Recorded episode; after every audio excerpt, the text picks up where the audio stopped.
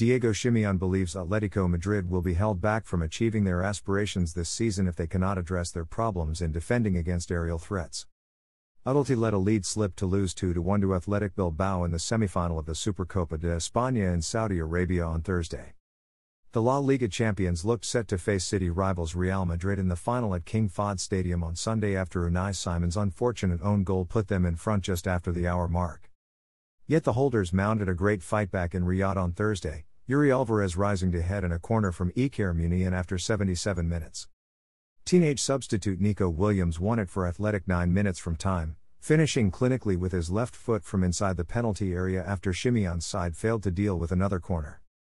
Jose Gimenez's red card for a dangerous challenge on Inigo Martinez added insult to injury for Atleti. There were elements to the performance that pleased Simeone, but he fired a warning that his side are unlikely to challenge for trophies unless they can solve their issues in the air. There are things that can't be hidden. The team doesn't have defensive strength in aerial play, and that takes away from us the possibility of having better games and better opportunities to be higher up in La Liga and to stay in this competition, said the Atleti coach.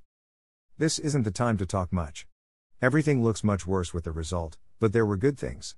Joao, Felix, played a good game, Angel, Correa worked, Rodrigo, De Paul did well when he came on, Mario, Hermoso's game was very good, Marcos, Llorente, was able to play for 45 minutes coming in with an overload in his glute, and we have to improve in training, on a day to day basis, and get what comes to us from that.